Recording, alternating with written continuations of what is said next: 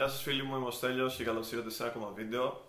Σήμερα θα μιλήσω γιατί χάνει το ενδιαφέρον της για σένα και γιατί γενικότερα οι άνθρωποι χάνουν το ενδιαφέρον τους όταν εσύ τους προσεγγίζεις. Υπάρχει ένα κλειδί για την κατανόηση του συγκεκριμένου προβλήματος. Αυτό το κλειδί είναι ότι ένας άνθρωπος θέλει πάντα αυτό που δεν μπορεί να έχει. Τι σημαίνει αυτό; Σημαίνει ότι εσύ όταν ήσουν μικρός, όσο μεγαλώνεις, τι θέλεις πάντα; Θέλεις πάντα αυτό που δεν μπορείς να έχεις. Θέλεις πάντα αυτό που δεν μπορείς να αποκτήσεις, αυτό που έχει μια άβρα μυστηρίου γύρω του και αυτό είναι που σου αρέσει πάρα πολύ. Ας πούμε μικρός, ακόμα και αν είχες ε, ένα αντικείμενο, ας πούμε μια κονσόλα, όταν έβγαινε η καινούργια κονσόλα, είχες αυτή τη μαγεία της κονσόλας επειδή δεν την είχες αποκτήσει ακόμα. Αλλά όταν την έπαιρνες στην αγορά, στην αγορά ο πατέρας σου, εσύ τρελνώσουν, αλλά μετά από λίγο καιρό το βαριώσουν.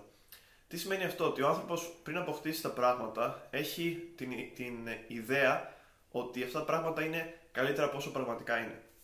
Και αυτό μπορούμε να το εφαρμόσουμε και στη σχέση μας με τους ανθρώπους. Τι σημαίνει αυτό, ότι εσύ όταν βλέπεις μια γυναίκα πούμε, να περπατάει στον δρόμο και βλέπεις ότι είναι όμορφη κτλ. Στο μυαλό σου την εξειδανικεύει. Που σημαίνει ότι την κάνεις να είναι καλύτερη από όσο πραγματικά είναι. Και πολλές φορές αυτό είναι το οποίο πάει εξ αρχής λάθος σε μια προσέγγιση και την κάνεις να χάσεις το ενδιαφέρον της.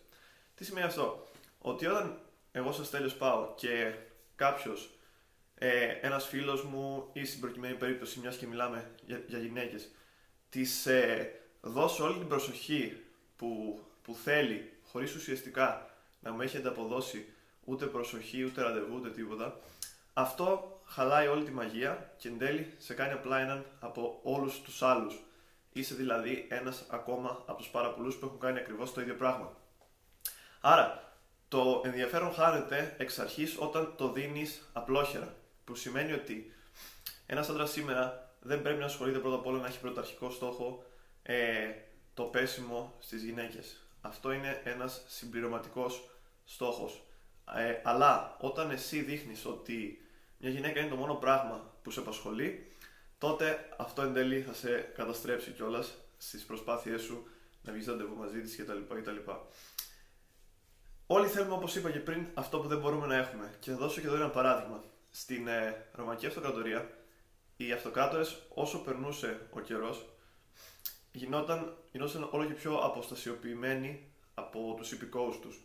Αυτό δημιουργούσε ένα μύθο γύρω από το πρόσωπο του αυτοκράτορα. Και να πούμε ότι και μετά από ένα σημείο ο αυτοκράτορας είχε θεοποιηθεί, ο ίδιος είχε θεοποιήσει τον εαυτό του.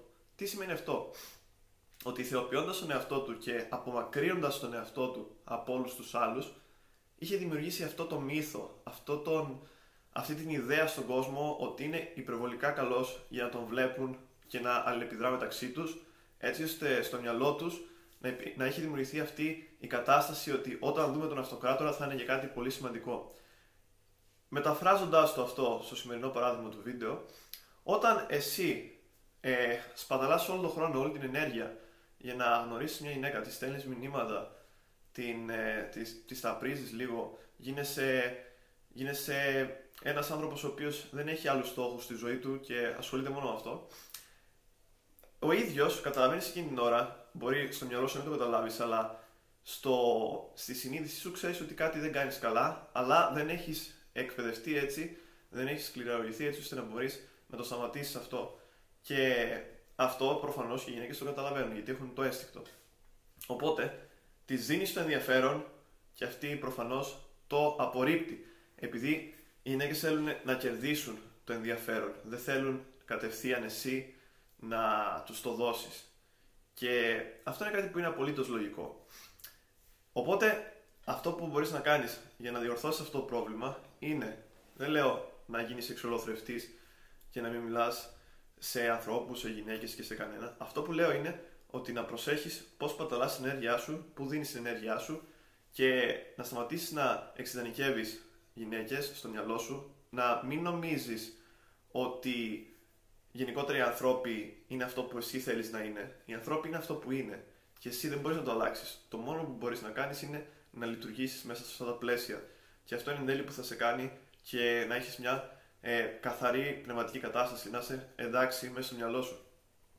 Οπότε, πρόσεχε όταν μιλάς σε κάποια, να έχεις πάντα στο μυαλό σου ότι πολύ ε, πιθανό είναι να μιλάει με πάρα πολλά άτομα ακόμα, γιατί πλέον έχουμε το social media, και εσύ πρέπει να λειτουργήσεις μέσα σε αυτά τα πλαίσια. Τι θα σε κάνει λοιπόν να ξεχωρίσεις, τι έχεις εσύ που δεν έχουν όλοι οι υπόλοιποι; Και προσέξτε, επειδή αυτό μπορεί να παρεμεινευτεί, δεν πας να εντυπωσιάσεις κανένα, αλλά εσύ ο ίδιος πρέπει να ξέρεις τόσο καλά τον εαυτό σου, ώστε να γνωρίζεις τις καταστάσεις όταν προσεγγίζεις κάποια, να γνωρίζεις εξ αρχής τις πιθανότητες που έχεις, να γνωρίζεις εξ αρχής ε, τι να μην κάνεις, που είναι πολύ σημαντικό. Δηλαδή, πολλές φορές θεωρώ ότι είναι σημαντικό το να ξέρεις τι να μην κάνεις, ας πούμε να πεις δεν θα κάνω αυτά τα πέντε πράγματα, από το να πεις θα πάω και θα πω αυτό, αυτό και αυτό επειδή το άκουσα από το στέλιο που το λέει στο YouTube. Οπότε, προσοχή όταν προσεγγίζεις κάποιον, είτε είναι ακόμα και, ακόμα και στις φιλίες, μην δίνεις πάντα τόσα πολλά, έτσι ώστε όταν μετά ε, θα σου ζητηθούν να δώσεις κι άλλα να μην μπορείς. Πρόσεχε τι δίνεις γενικά σε σχέσεις, γιατί πάρα πολλές φορές δεν θα το πάρεις πίσω, είτε αυτό είναι προσοχή, είτε αυτό οτιδήποτε άλλο. Και μου ήρθε και ένα ρητό εδώ πέρα που σχετίζεται λίγο με το θέμα, που λέει όταν κάνεις ένα καλό να το ξεχάσεις γιατί ο άλλος θα το ξεχάσει σίγουρα. Και αυτό είναι γενικότερα ένας τρόπος που πρέπει να προσεγγίζεις καταστάσεις κτλ. κτλ. Οπότε πρόσεχε που δίνεις το ενδιαφέρον σου, μην το δίνεις άπλετα, μην γίνεσαι αυτό που, που λέμε needy, μην είσαι τέτοιος και μέχρι το επόμενο βίντεο να είστε όλοι καλά.